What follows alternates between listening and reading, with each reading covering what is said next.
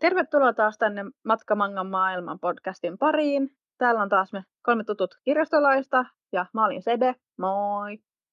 Mä olin Ria, moikka. Mirva täällä, moi. Ihan ensimmäiseksi me joudutaan valitettavasti ilmoittamaan, että tämä on toistaiseksi podcastin viimeinen jakso. Ja tosiaan tässä vikassa jaksossa me keskustellaan sarjoista Karate Heat, Witchcraft Works ja Poissa Erased. Voisiko sitten vaikka Ria kertoa tuosta ensimmäisestä sarjasta? Ensimmäisenä sarjana oli tosiaan tämä Karate Heat.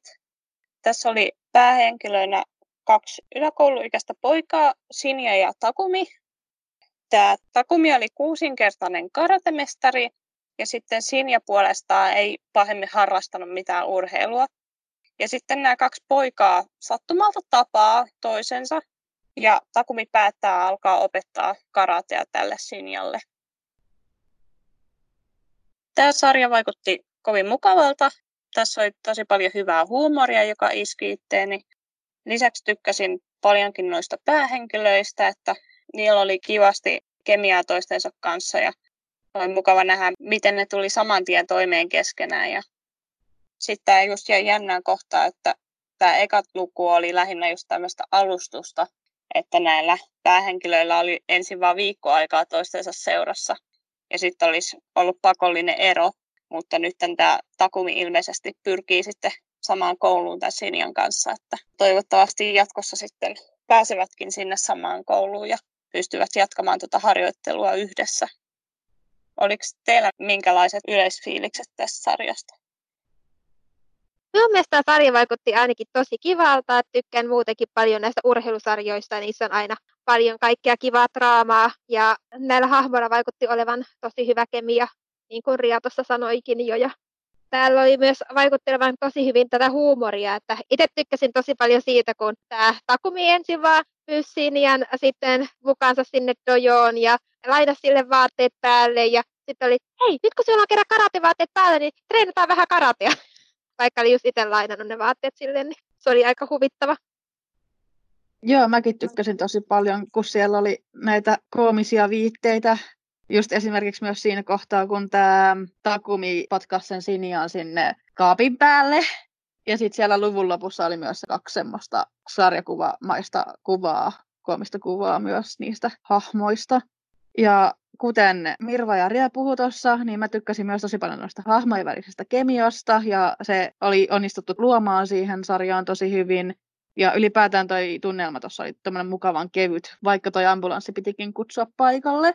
Ja aihekin kiinnostaa, vaikka mä en karatea harrastanut, niin mä oon aikoinaan joskus harrastanut aikidoa. Oliko teillä kumpi näistä päähenkilöistä suosikkina? Vai oliko nämä yhtä kivoja kumpikin?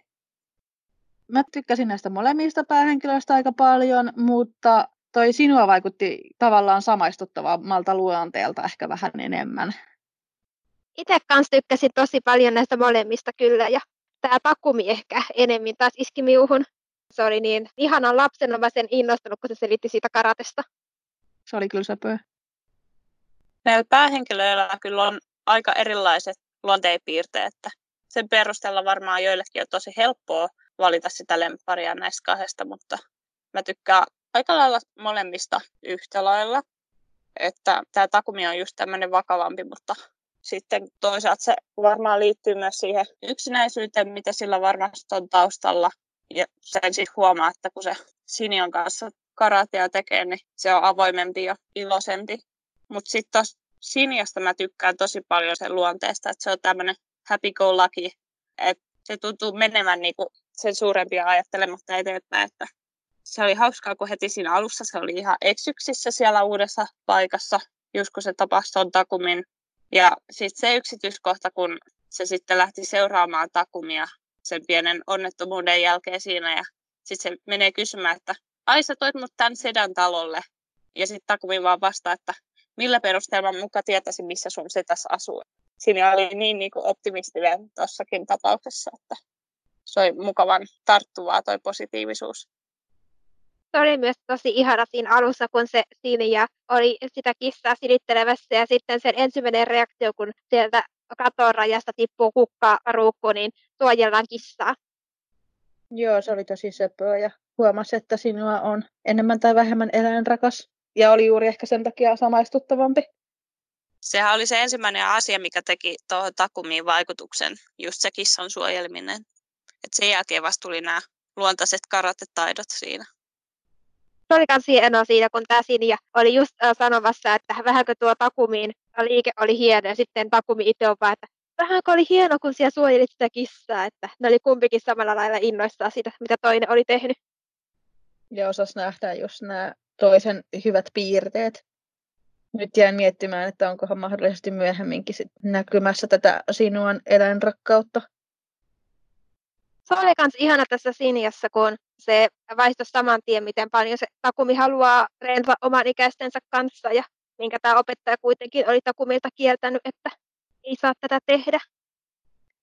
Joo, ja se, että toi, se sinua oli kumminkin uhrautuvainen silti harjoitelmaan sen kanssa, vaikka sinua ei itsellä ole mitään kokemusta siitä, ja sitten se tavallaan myös asettaa itsensä tulilinjalle, että jos ne jää kiinni, niin se ei ole hyväksi sinulle eikä takumille kummallekaan.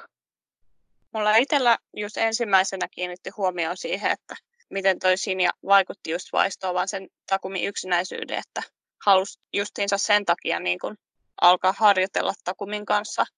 Mutta toisaalta Sinja kyllä vaikutti ihan karatestakin kiinnostuneelta loppujen lopuksi. Ei se varmaan muuten olisi suostunut tuommoiseen viikon rankkaan treeniosuuteen. Mitä mieltä te olette tuosta kiellosta, mikä Takumille on annettu, että ei saa kamppailla muiden ikäistensä kanssa ja siitä ei olisi kuulemma kenellekään mitään hyötyä, niin onko se oikeutettu kielto teidän mielestä? Itse en tykännyt tuosta ollenkaan, että minä sinällään ymmärrän sen opettajan tavallaan lähtökohdan tähän, että Takumin kanssa treenaaminen voisi olla niiden muiden moraalille huonoa, jos ne muut tavallaan kokee Takumin liian ylivertaiseksi heitä kohtaan. Ja Takumille ei ole myöskään haastetta siitä, että se treenaa niin paljon itseään heikompien kanssa. Mutta vaikka tämä opettaja esittääkin sen asian mielestään varmaan kehuna, että kun Takumi on niin hyvä, niin se ei kyllä ymmärrä tämän Takumin tunteita tässä asiassa lainkaan. Joo, mitä kyllä tavallaan ymmärrän, minkä takia Takumi niin kuin ei saisi harjoitella niiden oman ikäisten kanssa, koska just kun siinä tulee sitä, että ei välttämättä harjoittele enää niin täysillä niiden muiden kanssa, koska kun tietää, että ne on heikompia kuin itse, ja sitten kun siinä ei ole sitä vastusta, niin ei tosiaan ole sitä niin kuin motiivia pitää niitä taitoja yllä. Ja sitten just jos menee näihin kilpailuihin tai otteluihin, niin ei ole kaikista parhaimmassa kunnossa niin sen puolen mä ymmärrän sen, että jos yrittää päästä suuremmalle tasolle koko ajan ja paremmaksi ja paremmaksi ja paremmaksi yleisellä tasolla ja maailmanlaajuisella tasolla, niin siinä tapauksessa se ei ole välttämättä järkevää treenata itsensä ikäisten kanssa, mutta toki tässä tulee sekin huomio, että haluuko loppujen lopuksi sitten Takumi oikeasti sitä maailmantason mainetta, niin se on sitten toinen asia. Mä kyllä näen sen puolen, mitä tämä opettaja tässä kiellossa niin ajaa takaa. Mutta mun mielestä se ongelma tulee vastaan siinä, että tämä kielto on ehdoton, että se on niin pakollinen kaikissa elämäntilanteissa.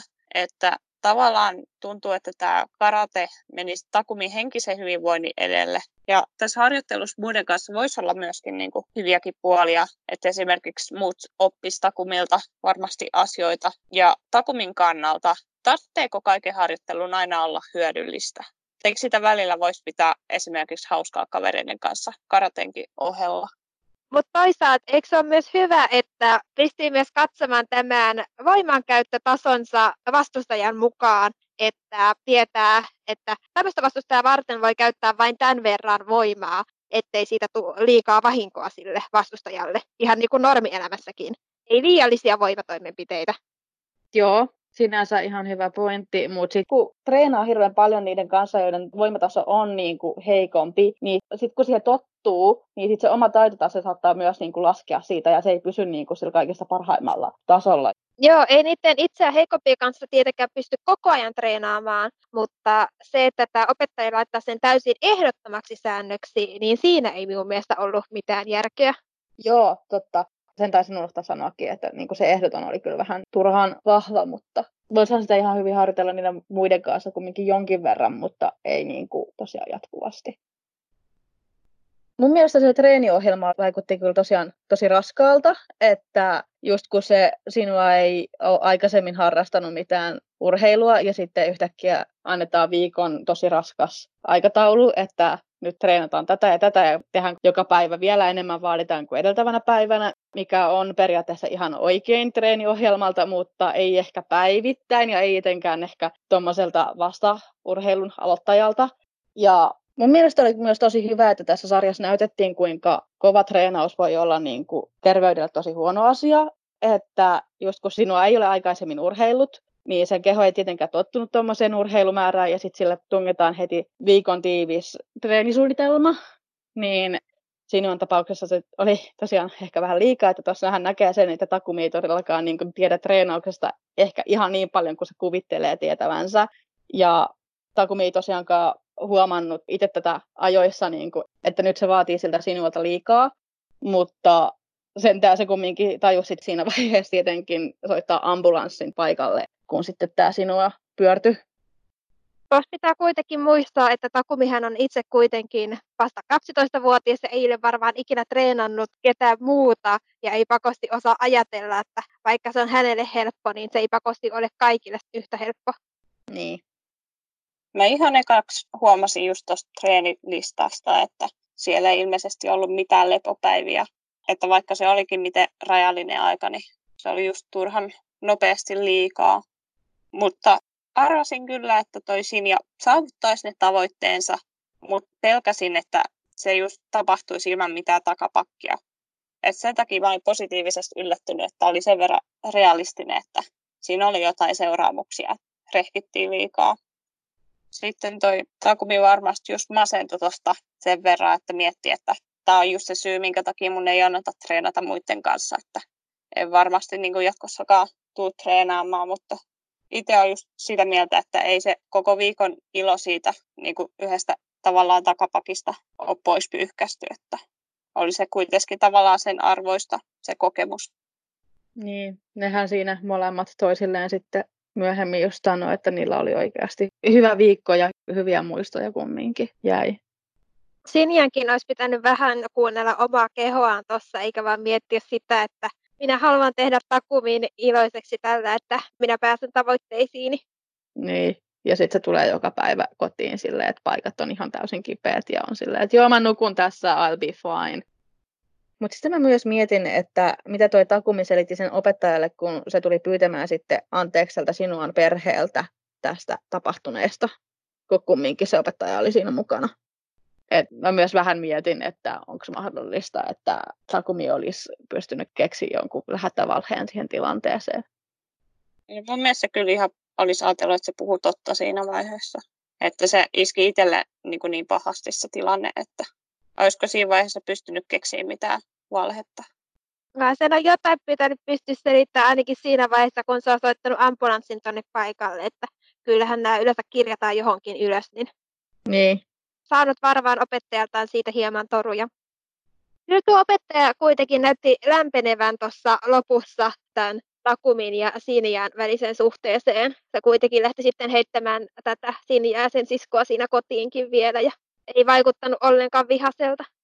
Joo, nyt kun tulit maininneeksi ton siskon, niin mä itse taas tykkäsin myös tuosta sinua siskosta Hitomista. Se jotenkin vaikutti tosi energiseltä ja samaan aikaan vähän niin kuin ehkä itsepäiseltä ja itsenäiseltäkin jollain tasolla. Ja sillä oli jotenkin tosi hyvä niin kuin suhde tämän sen veljensä kanssa, että ne jotenkin tuntui pitävän molemmat kummankin puolia tosi hyvin, mikä ei todellakaan ihmetetä, kun ne on kaksosia kumminkin.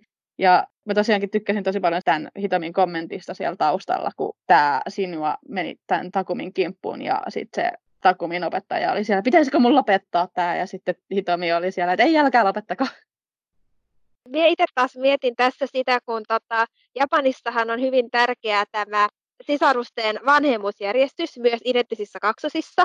Se, että kumpi on vanhempi niistä, niin siinä on tavallaan siinä tulee niillä sellaiset tietyt edellytykset, että millainen se vanhemmat niissä sisaruksissa kuuluu olla. Ja tota, sitten sen näki tuossa heti alussakin jo, Takumi puhui siitä, että kun täällä Sinjalla on tämä hyvä ryhti, niin tota, Sinja siinä mainitsee, että hänen on pitänyt pitää ryhtinsä hyvänä, että hän näyttäisi pidemmältä, kun hänen siskonsa on häntä pidempi. Joo, se oli myös munkin mielestä tavallaan söpöä ja just sellaista kivaa kaksossuhdetta heidän välillä. Se oli myös tosi haikeeta sit sen jälkeen, kun Sinja oli menettänyt tajuntansa ja se äh, sitten lähti sinne kotiin takaisin ja tämä Takumi tunsi niin paljon syyllisyyttä ja sitten se Takumi yritti pitää semmoista perusnaamaa ja sanoi niille muille dojossa harjoitteleville, että se on parempi, että minä treenaan yksin ja etten satuta enää ketään ja se oli niin sydäntä särkevää ja sitten onneksi Sinja tuli paikalle, että älä kohtele minua, kun olisin joku unestasi. Oh, se oli kyllä vähän surullinen ja mielenkiintoinen myös kohta muutenkin, koska Sinjasta oli saanut vähän ehkä rauhallisemman kuvan, niin sitten kun se siinä melkein raivos tälle Takumille. Ja sitten siinä myös oli tämä Sinuan kaksossisarus Hitomi sen seurana siinä, ja se taisi ajatella siellä taustalla, että se ei koskaan aikaisemmin nähnyt sen veljää noin niin kuin raivoissaan.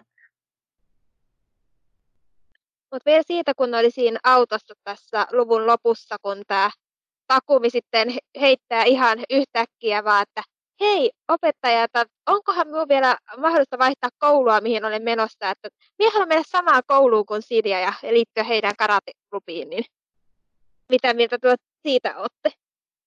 Mun mielestä se oli tosi kiva, että siinä heti näkyy, että kuinka lyhyen ajan sisällä tästä takumista ja sinusta on tullut tosi hyviä kavereita ja se oli myös tavallaan se, kun Hitomi oli siinä sen veljelleen siitä, että hei sano nyt säkin jotain ja sitten se sinua on vaan silleen jei!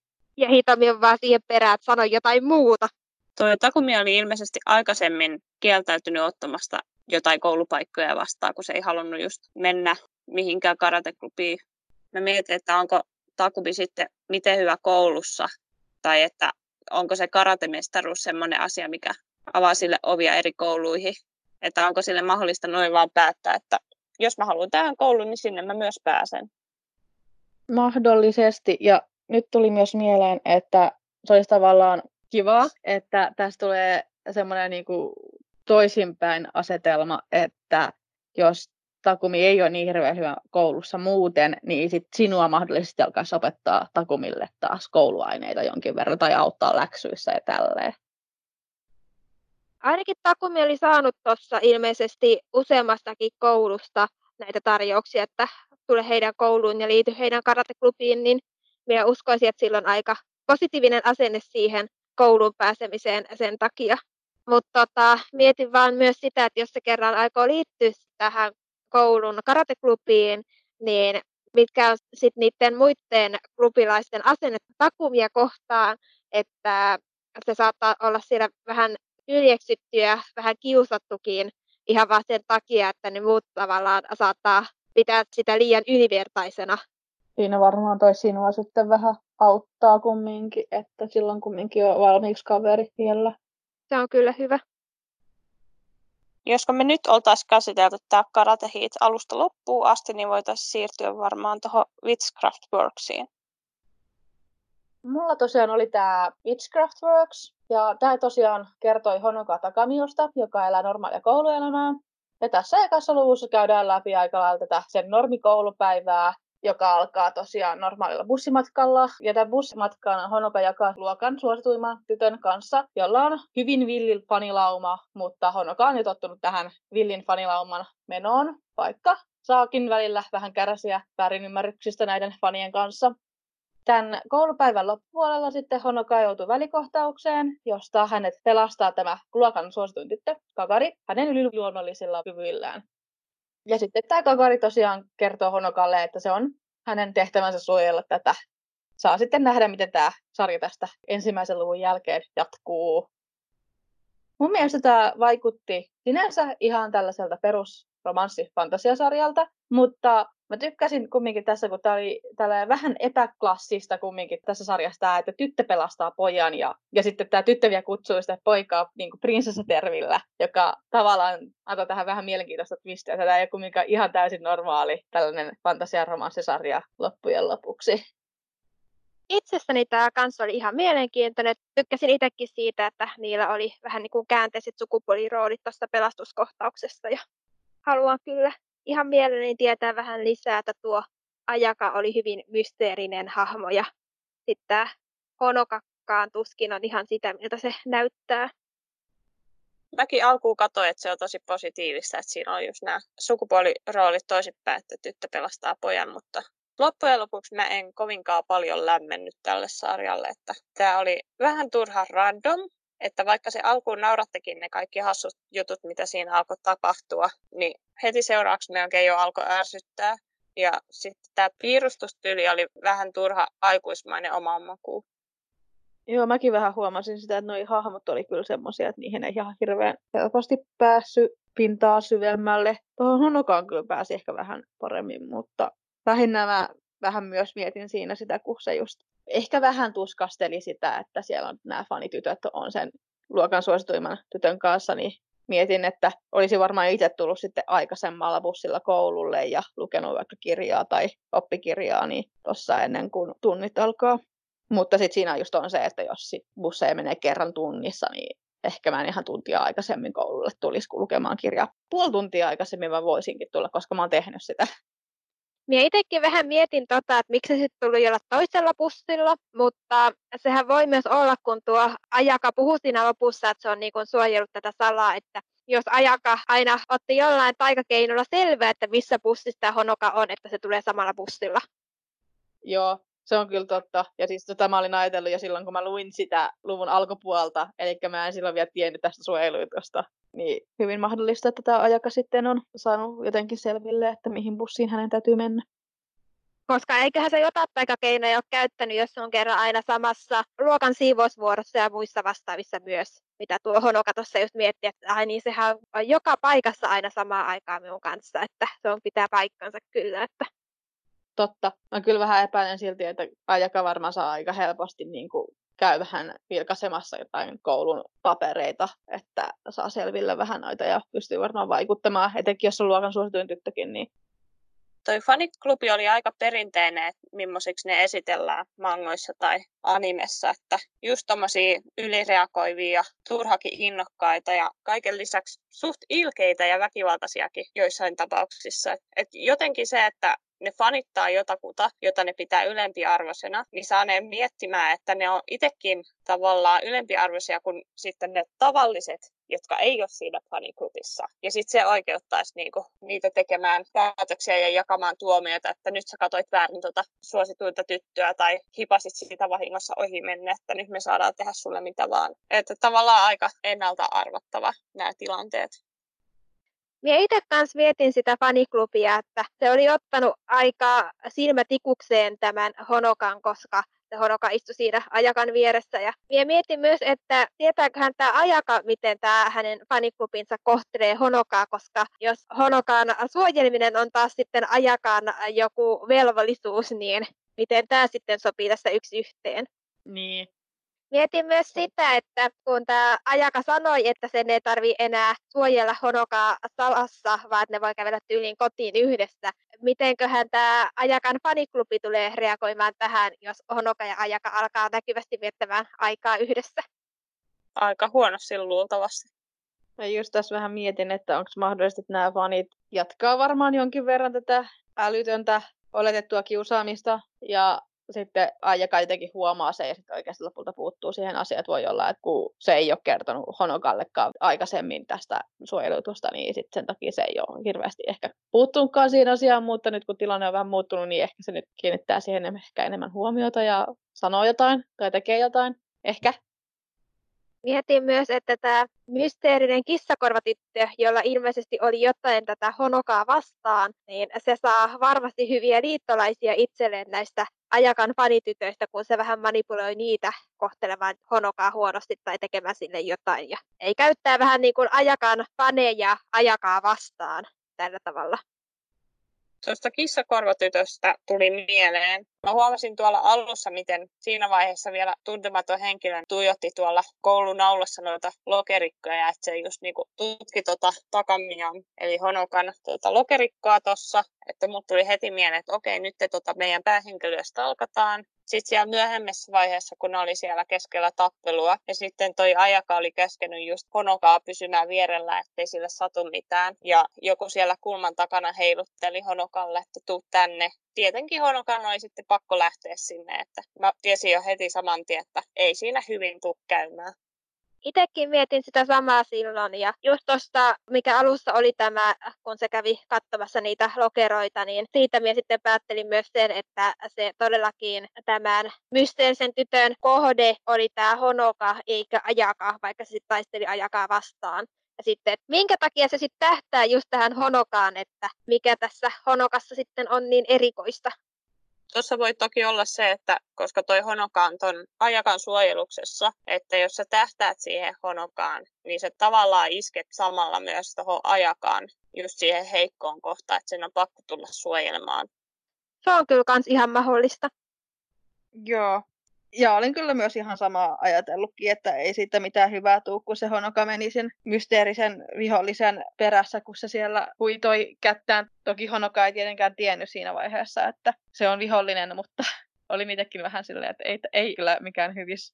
Minä todellakin haluaisin tietää myös sen, että minkä takia tämä Ajaka sitten haluaa suojella tätä Honokaa, että onko se joku heidän perhevelvollisuus, että heidän perheensä on kenties joskus ollut tämän Honokan perheen alaisia ja heillä on sen takia joku tämmöinen kunnia tehtävä suojella tätä perhettä tai onko siinä jotain muuta taustalla ja sitten minkä takia tämä mysteerinen tyttö sitten hyökkäsi juuri Ajaka ja Honokaa vastaan, niin mitä täällä on taustalla. Tätä ei kovinkaan paljon kertonut mitään näistä taustoista millekään tai vihjannutkaan edes mitään, että lähinnä vaan näytettiin vähän tuommoista rauhallista alkujuttua sen jälkeen toimintaa. Joo. Tuosta tuli myös mieleen, että onko mahdollista, että tämä Ajaka on mahdollisesti opiskellut jossain vaiheessa näitä taitoja, eli just joku velho tai noita koulu, ja sitten sieltä ehkä valmistuttuaan saa jonkun tehtävän, että mene suojelemaan tätä henkilöä, ja onko tämä mahdollisesti enemmänkin, vai onko tämä vaan Ajakan tehtävä, ja mä en tiedä, minkä takia mä mietin näin laajasti, mutta joo. Voi olla ihan mahdollista tuokin, mutta toisaalta kun ottaa kuitenkin huomioon, että nämä on lukioikäisiä tässä, niin se on aika epätodennäköistä, että sen ikäinen olisi käynyt jo jotain toista koulua ja valmistunut siitä. Mutta toisaalta, mistä me lopulta tiedetään, että Ajaka on varmasti saman ikäinen, niin, ja sitten, että jos on alkanut opiskella jotain niin kuin melkein heti synnyttyään, niin sitten valmistuminen voi tapahtua nopeammin. Ja eikä sen ole pakko välttämättä olla valmistunut vielä. Voi olla, että tämä on yksi tehtävä sieltä taikakoulusta, että saat tästä tehtävän, me hoitaa tämä ja tämä on vaikka sun näyttö. Mitä miettii muuten olitte näistä ajakaan taikakyvyistä, että se kutsu tätä liekkiä juttuaan siinä lopussa ilmeisesti Million Clover nimellä. Että voisiko sillä olla jonkinnäköinen tämmöinen tulihenki kumppaninaan siellä tai muuta vastaavaa, että vai voihan se tietenkin olla myös ihan vain joku loitsun nimi, mutta se jotenkin kuulosti minun mielestä enemmän tämmöiseltä tietoiselta olennolta. Mä lähinnä mietin tuossa Million Clover kohdassa, että olisi hienoa nähdä toi aukeama värillisenä. Et nyt se on vähän laimea, kun se on mustavalkoinen, että siinä ei tyyli mitään liekkejä kunnolla näe, eikä noita apiloita myöskään. Tämä olisi varmasti hienon väristä. Tämä olisi kyllä varmasti tosi hieno värillisenä, että myöskin kun nämä ajakan hiukset tuossa ilmeisesti on myös liekeissä, että se olisi kyllä tosi kiva nähdä väreissä. Joo, no tämän sarjan voi mennä kyllä katsoa ihan animena Crunchyrollista, että sittenhan siihen saa ne värit, että toivottavasti ne on saanut luoda yhtä hienon kohtauksen sinne animeen. Joo, toivottavasti. Sitten just tuossa aiemmin toi Honokahan oli just huolissaan niistä ajakan hiuksista, että no nyt ne vähän palo tuossa taistelun tuoksinnassa, että voi ei, että onko tämä mun syytä ja näin. Ja sitten yhtäkkiä ne koko hiukset on liekessä, että eipäs ollutkaan mikään ongelma tämä. Joo, naureskelin itse myös sille samalle. Mietin myös sitä, kun tämä mysteerinen vihollinen kutsu ajakaa vähän niin kuin työpajanoidaksi, näin vapaasti käännettynä, niin onko tämä ajaka sitten jonkun tämmöisen liiton tai vastaavan jäsen, jonka takia silloin tehtävänä suojella tätä honokaa, tai mikä siinä on? Ehkä. Vai onko se joku noita, joka on elänyt aikansa pidempään, tai ei välttämättä edes niin pitkään ja on kuullut jonkun ennustuksen tai jotain vastaavaa, ja sitten se tietää, että Honoka on ennustuksen lapsi, ja sitten se joutuu suojella sitä sen takia. Onko teillä mitään mielipidettä siihen, että onko noi, noidan vaatteet miten oleellisia tuon taikavoiman käyttöön? Onko se tosiaan tarpeellista, että pitää noin räiskyvästi erottua joukosta? Se oli kyllä vähän hassua, että sillä pitää yhtäkkiä olla viitta noita hatu ja sitten lentää luudalla siellä, että ihmettelin kyllä itsekin sitä, että vaikka se näytti kyllä siinä vähän siistiltä, niin se vaikutti kuitenkin vähän ylivedetyltä. En mä tiedä, jos se saa siitä enemmän taikavoimia kuin silloin ne vaatteet päällä. Mutta joo, toisaalta oli itsekin mietin, että vaikka onkin vähän epäklassinen sarja, niin on silti sille vähän kliseinen tarkoituksellakin ehkä. Tämä kyllä on vähän tuommoinen klisehtävä sarja muuten, että jos sieltä huomioon tota, että nuo sukupuoliroolit oli vaihdettu tuossa pelastuskohtauksessa, niin oli muuten niin tuo kohtaus muuten oli niin kuin jostain tämmöisestä kunnon perusklassikko-jutusta, että nyt on neito hädässä ja nyt tulee eritari pelastamaan sen ja kutsuu sitä prinsessaksi. Joo.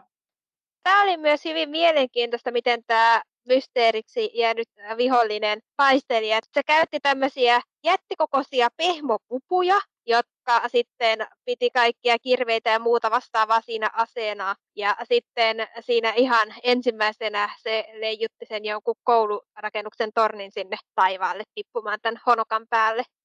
Joo, noi pupukäskyläiset oli kyllä vähän kriipejä.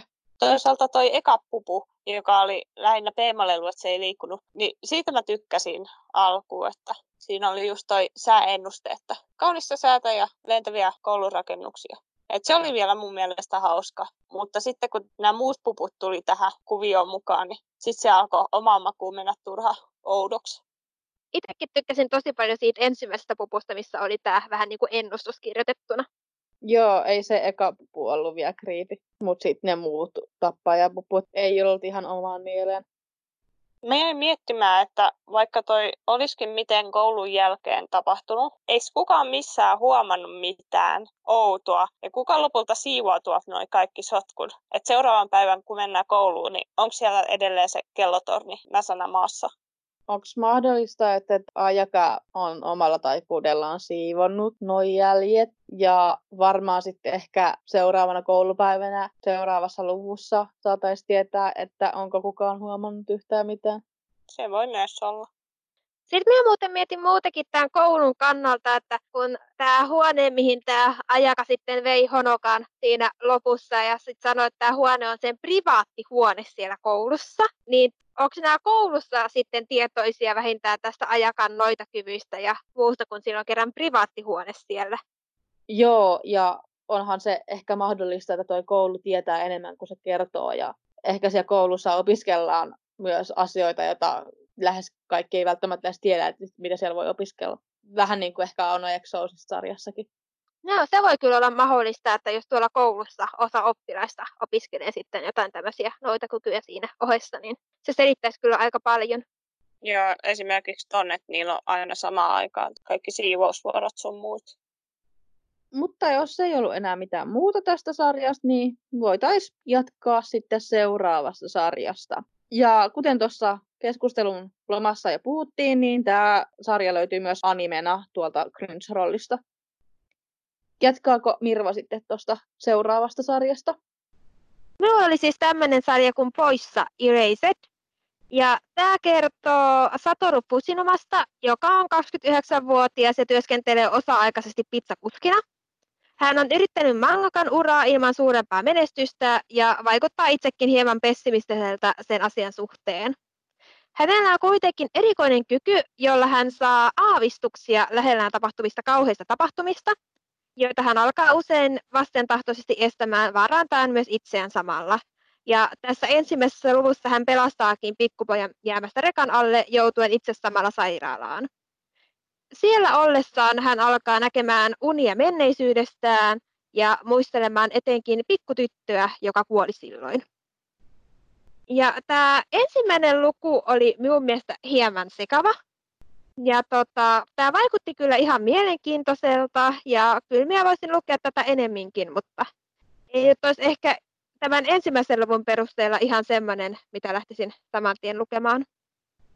No mä oon puolestaan katsonut tästä aiemmin, että tiedän mitä tulee tapahtumaan ja sen takia tämä ensimmäinen luku ei mun mielestä ollut mitenkään sekava, kun ymmärsi, että mitä siinä tapahtuu.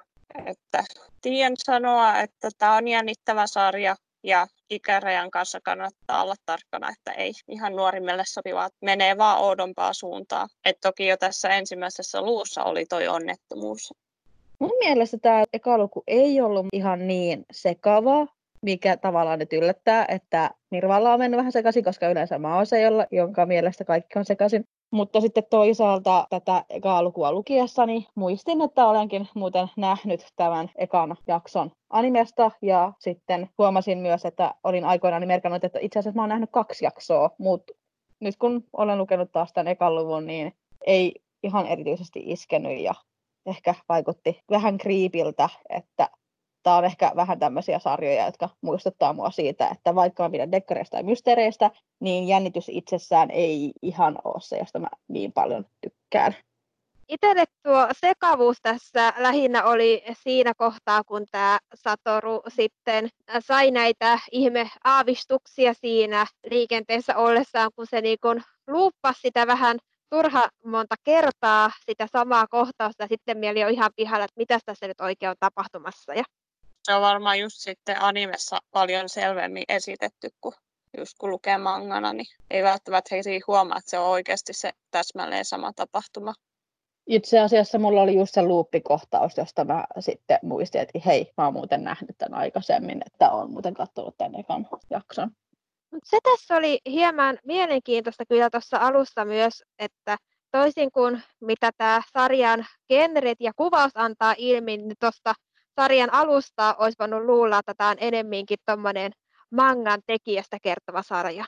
Tämä lähti kyllä sille kannalle, että niin paljon puhuttiin tuosta mangasta ja mangan kana olemisesta, että varmaan just siksi, että päästiin tuohon päähenkilöön heti syvemmälle Tuossa alussa oli just tosi paljon mielenkiintoisia pointtia tuosta mangakana olemisesta ja näistä, että just kun se viittasi esimerkiksi siihen, kun toi Satoru on aiemmin piirtänyt videopelin sarjakuvaversiota, että sen takia silloin hahmot pinnallisia, niin tavallaan mä ymmärrän sen, koska itsekin on tullut lukeneeksi noista peleistä tehtyjä mangoja, ja se laatu ei oikeastaan ole aina niin hyvää, mutta toisaalta eihän se ole suora yhteys siihen, ettei Satoru olisi kykeneväinen tekemäänkin parempia tarinoita ja hahmoja.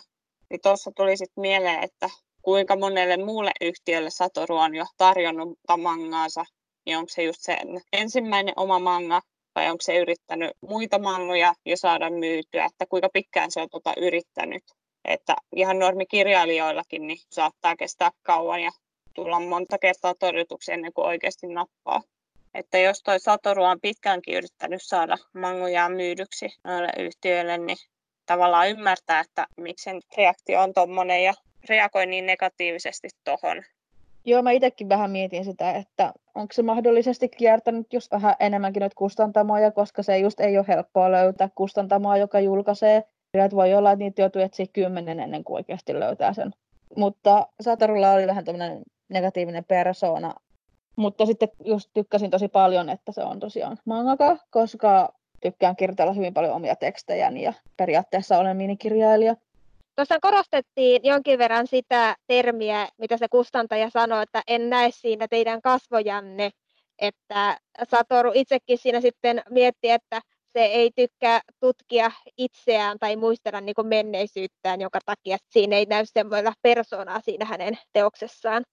Tavallaan samaistuttavaa, että ei halua tutkia omaa menneisyyttä tai itseään ihan hirveän paljon, mutta jotenkin itsestä toi Satoru tuntuu vähän etäiseltä, joka tavallaan niin kuin myös sopi tuohon, sanottiin sen tarinastakin vähän, että just sen takia, koska siinä niin kuin ei näkynyt sitä Satorun kasvoja ikään kuin.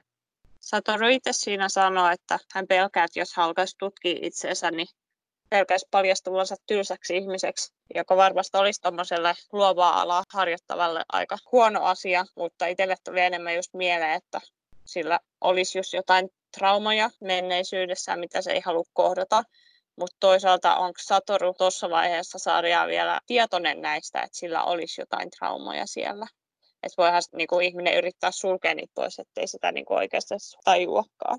Lähinnä mä just mietin, tota, että Joo, luovan ihmisen pelko ehkä on olla vähän tylsä, mutta mä myös mietin sitä, että tavallaan se, että tutkii vähän itseään, niin voi olla ihan mielenkiintoistakin kirjojen kannalta, koska sit sieltä niin kuin voi ammentaa omiin tarinoihin asioita.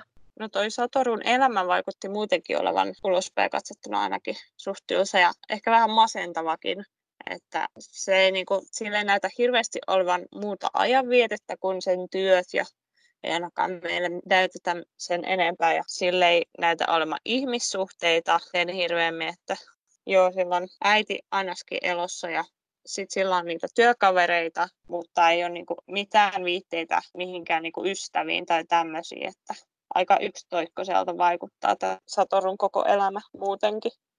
Tavallaan ehkä vähän ironista, että se pelkää olevansa tylsä, mutta sitten mun silmistä toi vaikuttaa vähän tylsältä elämältä. Tämä Satoru työskentelee osa-aikaisena vitsakuskina ja tuo on semmoinen työpaikka, missä lähinnä työskentelee enemmän niin kuin näitä opiskelijoita ja tämmöillä. Satoru on itse kuitenkin 29-vuotias, niin se ei pakosti sieltä työkavereiden joukosta löydä itselleen niin samanhenkistä seuraa. Ja sitten ainakin tämä Katakiri, tämä tyttö siinä, niin sehän oli kanssa joku lukioikäinen, eli yli 10 vuotta nuorempi. Katakiri muutenkin oli ehkä hieman tämmöinen tungetteleva kysymyksineen, niin ymmärrän kyllä hyvin, minkä takia tämä Satoru ei pakosti halua niiden kanssa viettää sen enemmän aikaa. Joo, se oli aika puhelias, mutta muuten vaikutti ihan kivalta ja tähän samaistuttavalta. Lähinnä just tuolla sairaalassa alkoi huomata, että se katakirja oli just hieman tungitteleva, menee aika nopeasti just noihin henkilökohtaisiinkin kysymyksiin ja näin, että toisaalta sitten Satoru vastasi niihin aika samalla taajuudella. Toi Satoru alkoi esittää sille katakirille noita miten jos tilanteita, tavallaan puhuu omasta elämästään siinä samalla ja yritti ymmärtää itsekin sitä omaa tilannetta, että mihin suuntaan sitä on elämässä menossa. Että. Mutta siitä mä just tykkäsin, että toi katakirja oli just positiivinen persona, että hyvää vastakohtaa tuolle Satorulle, että tämä sarja heti alkuun niin masentava. No itse kanssa tykkäsin siitä, että sitten Katakiri jäi sit sinne sairaalaan ottamaan myös, että tämä Satoru herää, kun sinne ei tullut ketään muutakaan paikalle, niin se oli kyllä ihan ystävällistä ja vastuuntuntoistakin. Ja, ja sitten Satoru tuossa itsekin mietti, että kun ne oli jutellut siinä hetken aikaa, niin tämä Katakiri alkoi vaikuttaa paljon aikuisemmalta kuin mitä Satoru itsekään on mielestään. Ja Satoru oli aikaisemmin pitänyt sitä hyvin lapsellisena. Toisaalta mä mietin, että jos toi Katakiri oli katsonut sen Satorun perään sinne sairaalalle asti ja odottanut sitä niin tavallaan siinä vaiheessa Katakiri vähän niin kuin ehkä ajatteli, että ehkä mä oon nyt niin kuin oikeutettu kysymään vähän henkilökohtaisempia ja ehkä myös sitten Satorullakin oli ehkä helpompi vastata sit niihin kysymyksiin, kun se oli ollut itse niin lähellä kuolemaa, että havahtui tavallaan. Se oli kyllä kans sit, kun tämä Satoru tuossa puhuu, että siellä sairaassa ollessaan se rupesi näkemään paljon unia lapsuudestaan. Ja sitten muisti tämän lapsuudestaan tuntevan omituisen tytön, niin onko tässä mahdollisesti tulevaisuudessa tulossa jotain muutakin aikamatkustusta kuin tämmöisiä pieniä desavukaltaisia, mitä tuossa aikaisemmin luvussa oli? Toi aikamatkustus, mitä tuossa tähän mennessä on tapahtunut, oli just semmoinen luuppi, että se sama kohtaus niin pyörii uudestaan ja uudestaan, kunnes sitten Satoru päätti puuttua siihen tilanteeseen, vaikka hän olikin niin ilmeisesti yleensä halusi pysytellä erossa näistä tapahtumista mutta ilmeisesti hän on sisimmiltään sen verran hyvä ihminen, että ei voi sille mitään, että hänellä tulee se reaktio, että nyt on niin kuin pakko puuttua tähän asiaan. Ja sitten just noista lapsuuden muistoista tuli mieleen, että siinä kyllä välähdys tuommoisesta supersankarista jossain kohtaa. Että ehkä hän muistaa niin lapsuudessaan jonkun supersankaria ja sitten on semmoinen alintajuntainen tarve olla niin just semmoisen arvoinen. Mutta sitten mä mietin tota luuppia, että kestäisikö se ikuisesti, jos Satoru ei puuttuisi asiaan? Vai onko siinä joku niin kuin rajoite, että kuinka monta kertaa se pyörähtää ympäri, kunnes sitten jotain pahaa oikeasti tapahtuu? No me itse kanssa mietin tätä, kun se luuppasi siinä niin moneen kertaan sitä samaa, että jääkö se pyörimään semmoiseksi ikuiseksi kehäksi ennen kuin Satoru sitten tekee jotain sen asian suhteen. Mutta toisaalta kun hän puhuu siinä kuitenkin, että hän ei mielellään puutu siihen asiaan, niin siitä saisi sen vaikutelman, että se on ainakin toisinaan yrittänyt jättää puuttumatta niihin. Tuo supersankari tuossa oli kyllä kans aika mielenkiintoinen, että minä kyllä ehkä enemminkin ajattelen, että se on jonkun supersankarisarjan tämmöinen cosplayer ja näyttelijä vastaava kuin varsinainen supersankari, mutta se oli kyllä hyvin mielenkiintoinen ja toivon, että siitä saisi tietää myös vähän lisää siitä lapsuuskohdasta. Mutta yleisesti nuo lapsuuskohtaukset oli aika jänniä, että niihin tuskin turhan päiten palattaisiin noin usein, että sillä on joku juonellinen merkitys, joo. Niin sitten kun tuolla jo aiemmin puhuttiin siitä Satoru itse tutkiskelussa, ja mä mietin, että sillä on jotain salaisia traumoja, niin se varmasti liittyy jotenkin tuohon lapsuuteen, mitä se ei halua muistaa. Ja siinähän sitten kun puhuttiin tästä Hinatsukista, tästä pienestä tytöstä, joka olisi kuollut, niin ihan varmasti se on jotenkin keskeistä. Ja uskoisin kyllä, että Hinatsukista saadaan vielä lisää tietoa tulevaisuudessa. Tuo jätti sen niin avoimeksi ja vähän niin kuin houkuttelevasti toi esille sitä kohtaa. Ja sitten kun tässä kuitenkin on, että Pusinumalla ei ole kovinkaan hallittu tämä sen kyky, että tämä ensimmäinen lukuhan sitä kuvaa enemminkin, että se vaan luuppaa, mutta tämä kuitenkin tässä on genrenä ihan aika matkustus. Niin voisi siitä ehkä päätellä, että matkustetaan ihan sinne lapsuuteen saakka ajassa myös. Mutta joo, olisikohan meillä tämäkin sarja sitten paketissa, että tätähän löytyy kirjastosta mangana ja Netflixistä pystyy katsomaan sekä animena että ihan näyteltynäkin sarjana. Ja niin kuin tuossa alussa jo mainitsimme, niin tämä on toistaiseksi meidän viimeinen podcast-jakso, kun jäädään tässä itsekin kesälomille. Mutta jaksot löytyvät edelleen kuunneltavista ja YouTubesta pääsee kuuntelemaan aina noita vanhempia jaksoja myös. Näitä mangoja pystyy lukemaan Sangatsumangan sivulla kesäkuun loppuun saakka ja Konatsan sivuilla ainakin toistaiseksi ne on luettavissa ja tietenkin kirjaston puolta pystyy aina käydä lainaamassa lisää mangaa. Kesälomallahan on tietenkin hyvä aika lukea mangaa, jotenka kesällä pääsee sitten matkustelemaan mangan maailmaan niin paljon kuin haluaa. Mukavaa kesää kaikille. Moikka! Moikka! Moikka!